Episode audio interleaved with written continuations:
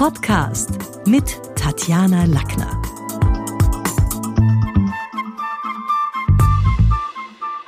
In der heutigen Folge geht's um Emojis. Diesen Podcast kannst du übrigens unterstützen auf steadyhq.com slash de slash Schule des Sprechens. Piktogramme haben eigentlich klare Vorteile. Sie sind selbsterklärend und ersetzen bildhaft den Buchstabenwald.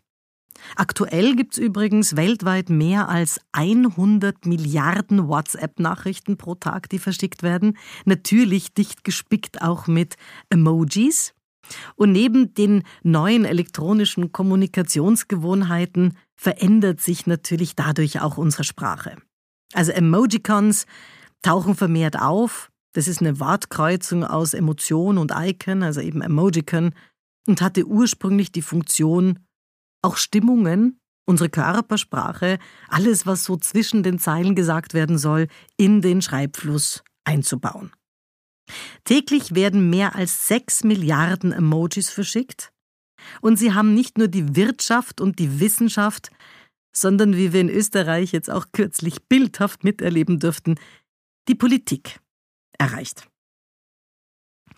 Da gibt es jetzt so ein bisschen die Frage, in den vergangenen Jahren kam zu einer schleichenden Infantilisierung der Politsprache schon auch so ein bisschen die Sorge dazu, müssen wir uns jetzt um, dies, ja, um das Sprachrepertoire unserer wichtigsten Volksvertreter ernsthaft Sorgen machen, wenn die sich da mit Emojis und mit irgendwelchen inhaltlichen, auch bebilderten Kraftmeiereien äh, wie man jetzt zuletzt auch bei einigen veröffentlichten WhatsApp-Korrespondenzen gesehen hat, wenn die sich da in die Richtung begeben.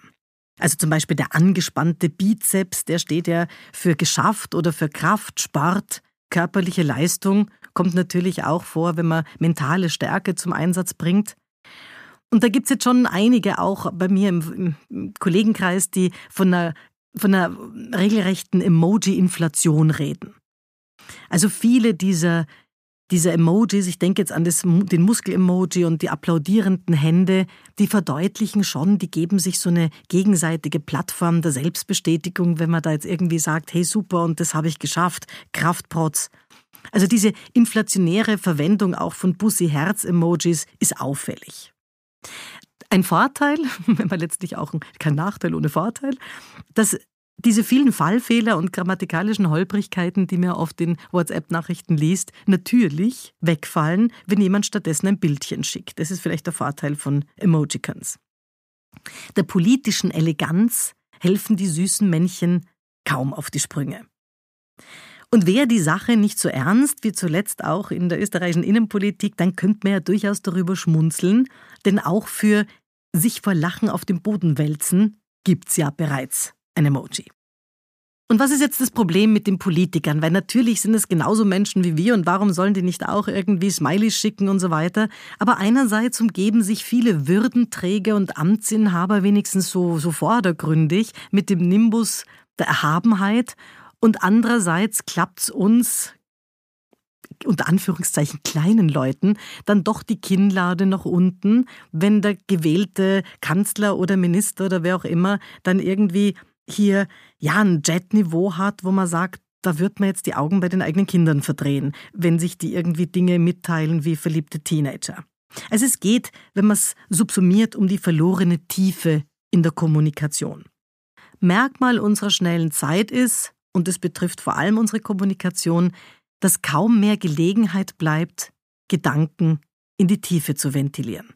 Entscheidungen müssen rasch getroffen werden, Themen sollen flott abgehakt werden und irgendwie zack zack Gesprächspartner wollen immer informiert sein. Emojis ergänzen den Text und sparen damit ganz klar Zeit beim Chatten.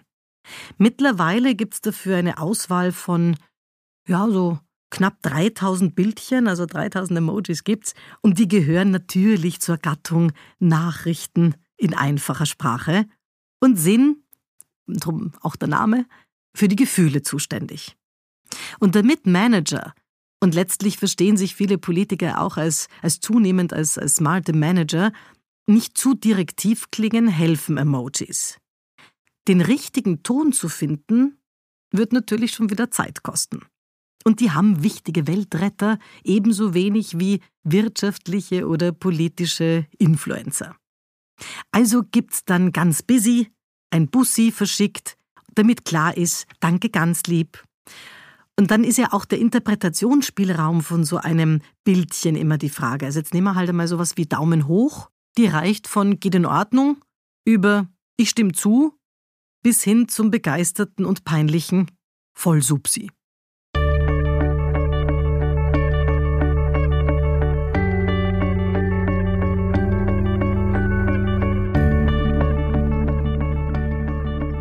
Diese Verkürzungen, die wir damit erleben, die erleben wir nicht nur in der Politik, sondern auch in der Wissenschaft, also durch Akronyme beispielsweise. Wir wissen, wofür die Lettern USA stehen oder was NATO bedeutet, von wegen North Atlantic Treaty Organization. Wir wissen, was LAN, also Local Area Network, im Gegensatz zu WAN, Wide Area Network bedeutet. Bei GAU ist es manchen schon nicht mehr so bekannt, wofür die Buchstaben GAU die Abkürzung sind. Vielleicht wissen das manche noch, die Tschernobyl erlebt haben oder die an Fukushima denken. Also so das Akronym für den größten anzunehmenden Unfall. Also das heißt, bei manchen Akronymen muss sogar der Schlaueste nachdenken, weil die Ursprungsversion unbekannt geblieben ist und vielleicht sogar unbekannter als die Abkürzung selber. Und da haben wir das Problem, der Wortschatz wächst, das Wissen sinkt. Ich gebe ein Beispiel. Schon kleine Kinder spielen mit imaginären Laserschwertern, aber wofür ist denn jetzt Laser genau die Abkürzung? Genau, Light Amplification by Stimulated Emission of Radiation. In Online-Besprechungen auf Zoom, MS Teams oder, oder Google Meet wird abgekürzt ohne Ende. GM steht für Guten Morgen, PLS für Bitte im Sinne von Please, KA für keine Ahnung. Und zudem haben sich viele Userinnen und User auch deshalb Emoticons in die Chat-Funktion runtergeladen, weil natürlich Zustimmung oder Ablehnung so schneller transportiert wird als über die anspruchsvolle Textwüste. Der enorme Zeitdruck verkürzt vielerorts diese Textebene und die verwendeten Emojis erleichtern erleichtern es dem Empfänger, natürlich auch den Subtext, wie war denn das gemeint, besser zu verstehen. Denn wenn wir Sprachnachrichten hernehmen, dann hören wir, wie ist die Laune des Gegenübers, wir registrieren auch, klingt die Stimme jetzt ernster, also wird der jetzt böser oder wie auch immer, aber in der Schriftsprache geht diese Tonalität verloren. Emoticons dienen also als Stimmungsbarometer und liefern Antworten auf die Frage, wie sind die Worte gemeint. Ironische Botschaften oder Wortwitz lassen sich genauso durch augenzwinkernde Männchen darstellen wie Sorge oder Wut, durch, naja, was haben wir da, mimisch verzerrte Gesichter. Und Satzzeichen bekamen auf diese Weise erstmals eine völlig neue Bedeutung, denn jeder weiß, was Doppelpunkt, Bindestrich und Klammer zu heißt. Im täglichen Training erlebe ich viele Manager, die sich in Mails flott briefen lassen und zum Teil Emojis verwenden, die übrigens inhaltlich überhaupt nicht passen. Also an, an was denke ich da? Ich denke da zum Beispiel, da gibt es ein Emoji mit so weit aufgerissenen Augen, oh, so riesige Augen, wo man das Gefühl hat, ähm, ja, der schaut, man könnte schon reininterpretieren, er schaut erschrocken aus. Und das wird von ganz vielen Menschen für Erstaunen und Erstauntsein verwendet. Ist aber nicht wahr. Denn bei diesem Emojicon, und man muss es sich nur genauer anschauen, das hat ganz rote Wangen, war ursprünglich die Version eigentlich beschämt sein, sich schämen, also hatte eine ganz andere Bedeutung.